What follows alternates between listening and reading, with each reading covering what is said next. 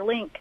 But asynchronous days are days where children are actually learning from home, but they're not learning at the same time. So they're not in sync with their uh, teacher. So it's a little different than the distance learning. So teachers have sent home some packets, and the, the children uh, are completing those along the schedule uh, with their parents or whoever else is helping them with those days. And we've added about three or four of those to January and February. We're going to have a lot of four-day weeks coming up, uh, which will give us a little bit longer um, to make sure that we're we're prepared for the next day or the next round. We are watching the numbers. We're watching uh, what's going on in our city. But right now, our plan is to return to school on January 5th, which is the day that we've already have established. Um, but again, we're watching those numbers. And um, we will return to school with some children who have, uh, their parents have decided that they will be doing distance learning for the next nine weeks. Uh, some are coming back into the classroom. So every nine weeks, we offer that opportunity for parents to make a decision whether they want their children in the school building learning or if they're going to have their children doing virtual learning. But like I said, excuse me, virtual learning is not for everyone because it really does require that parent involvement. So if you're working, you know, full time, it's just hard, and we understand that. So we're trying to leave options open for parents, but at the same time, we are charged with, you know, giving children an education. So our teachers have done a great job. Our support staff have done a great job. Everybody from our maintenance crews to our transportation and custodial to food services, just everyone has worked together, which I don't think you can ask for much better than that. Lisa Trail joining us, and we're speaking on Murfreesboro City Schools. And we had a couple listener questions pop up, and I just wanted to clear this up. Uh, we're talking K through six. Is that that right, Lisa? That's correct. It's actually pre K through six, but yes. Okay, so we had a right. Couple of questions pop up uh, regarding um, maybe high school and, and middle school age uh, questions, but um, so for Murfreesboro City Schools, things are, are mainly on track. We're, we're, we're pretty on mm-hmm. course, is what we were expecting. How has uh, the, the and the, I think the answer kind of question kind of answers itself because you mentioned things are on on pace, but how have some of the uh, cleaning regiments and the sanitation and some of those things gone? I know the janitors and teachers and students and everybody's kind of pulling in to make this thing work, but how has that side of the uh, side of the coin looked? Uh, it's actually gone pretty much as planned. Um, you know, our custodians do a good job. We've had the correct cleaning products, which has made a big difference. Uh, we have the 24-hour products um, I have to say that our students, one of the things we were most concerned about when we were talking in August was if a five-year-old could wear a mask all day, and the answer is yes. It's actually not even bothering them.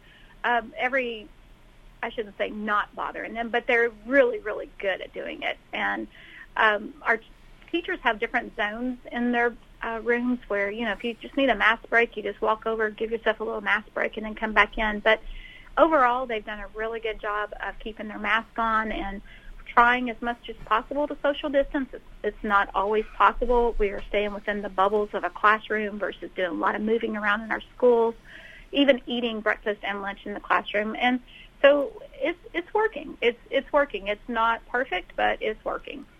And as far as eating and uh, you know the lunchroom looks a little different. You mentioned a lot of the kids eating in the classroom and food being brought to them. But how has that played out? Have there been any hiccups? Anything that you guys maybe had to adjust on the fly, or has that worked out pretty well also?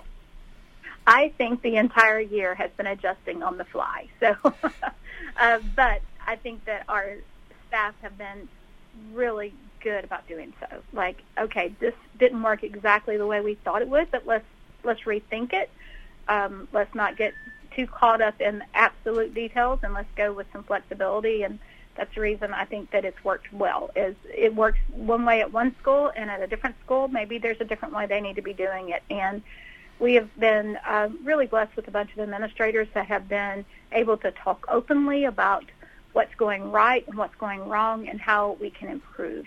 So I think it's just as important to look and say, okay, what went wrong is what went right so that we can improve going into the 2021 school um, or calendar year, I guess. So um, overall, it's been it's been tough, but it's it's we've had we it's happened, and I don't think that um, we could have planned for it any better. We do have a, uh, computers that are available for those distance learners now, so we did start the school year without a lot of extra computers.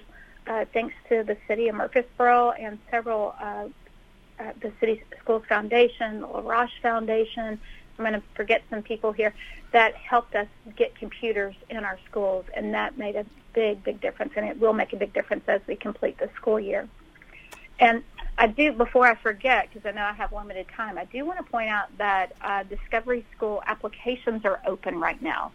Um, so if you have a child who is going to be five years old before August 15th of 2021, and you are wanting to uh, apply for Discovery School, those applications are open through, I think it's the first week in January. So don't let Christmas sneak up on you and don't let all the COVID sneak up on you and not get your application in because that is a school that um, you do have to apply for and children do have to actually test into. Uh, we've had a couple of Zoom meetings with parents trying to answer questions. Uh, we have some links on the website for Discovery School as well as City Schools uh, that talk about Discovery School and kind of walk you through uh, in the teachers and, and the children's eyes because typically we're having open houses and inviting folks in and we're just we just can't do that this year. So um, again, that deadline is the 8th of January, so that's right after we get back into school. Um, and we want, if you want if you think your child is ready for Discovery School, if you want to look at Discovery School, I just don't want that to be forgotten because of Christmas holidays and uh, COVID. So January 8th is the time to sign up for the deadline, and students return on the 5th. Right, but the January 8th is for next year. Gotcha. For gotcha. students going wanting to apply for the 2021-2022 school year, and it's for kindergarten through sixth grade. So you don't have to just be a kindergartner to apply to Discovery. That's typically where we have the most uh, openings because we open, you know, we have 60 openings. Second grade, you may have one or two, or somebody has moved, so they're opening up a spot. But you can apply from kindergarten through eighth grade, but kindergarten is what people typically think about. Wonderful. Lisa Trail, our guest this morning. We're talking about Murfreesboro City Schools. Lisa, I had a question for you. Uh, just a few minutes ago, you mentioned between staff and administrators, you guys have talked amongst yourself, and I'm sure you've, you've talked with other school districts and said what's working, what's not working. Here's what we see. And for anybody that's ever had a job where you're working with people, service industry, anything like that, uh, there's often good ways and bad ways for, in this case, maybe parents and, and students um, to give criticism or give their thoughts and, and kind of let you guys know where they're at. Um, I would hope that all the parents are, are on board with, you know, hey, everybody's doing everything they can do to make this work. And, you know, like I said to start the show, you guys are doing a wonderful job. But for a parent out there who maybe just has an idea, has a thought, uh, wants to get that thought in the right hands and in the right mind, would they would you guys recommend them calling you emailing things like that just if it's something helpful that they've seen or an idea they might have um, as compared to maybe leaving a message or or not not getting that information out at all emailing is probably the easiest way, especially all of us have our emails on our phone. Um, so email, you can email me directly, and um, it's lisa.trail at cityschools.net. Also, if you're if they're in a school, like they have a child in school already, they need to. We have a program that's called Class Dojo, so they can dojo their teacher mm-hmm. or their principal, and so it depends on where they're coming from. If they're talking about something on a grade level or a school level, they really need to talk to their teacher or principal first. If it's something they're seeing maybe from another district or they've heard about that they think would be a great opportunity, then just email me, and that's probably the easiest way to do it. Um, you know, they can always call, but we are on holiday break, so like I'll be in some days, but not all days because I'm taking a few vacation days, just like everyone else is. Um, but right now, email's great and or their dojo account, and all parents know what the dojo are, accounts are.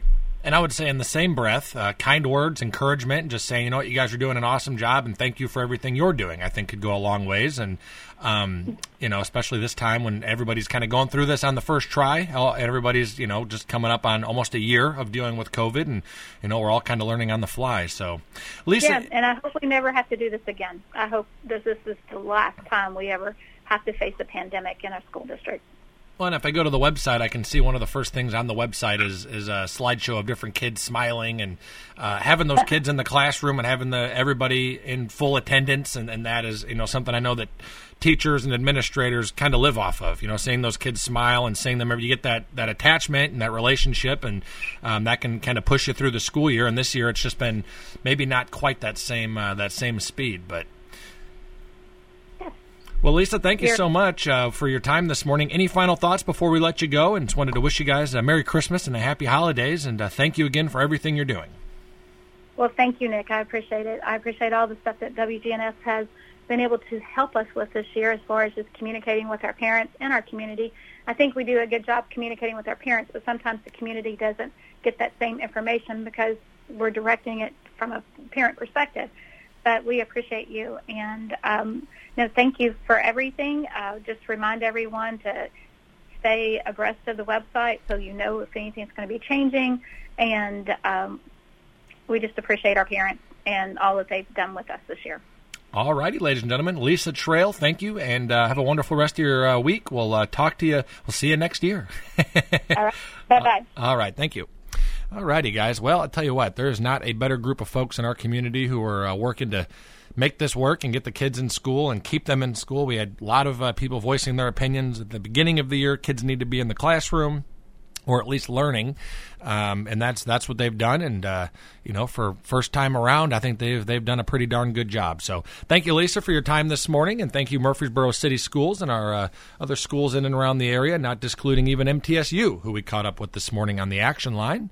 We're going to take a quick time out. We'll be right back at the top of the hour and uh, more on the way. We got Clark Howard and Dave Ramsey getting ready to take over the airwaves for the midday, so keep it right here. You're listening to News Radio WGNS.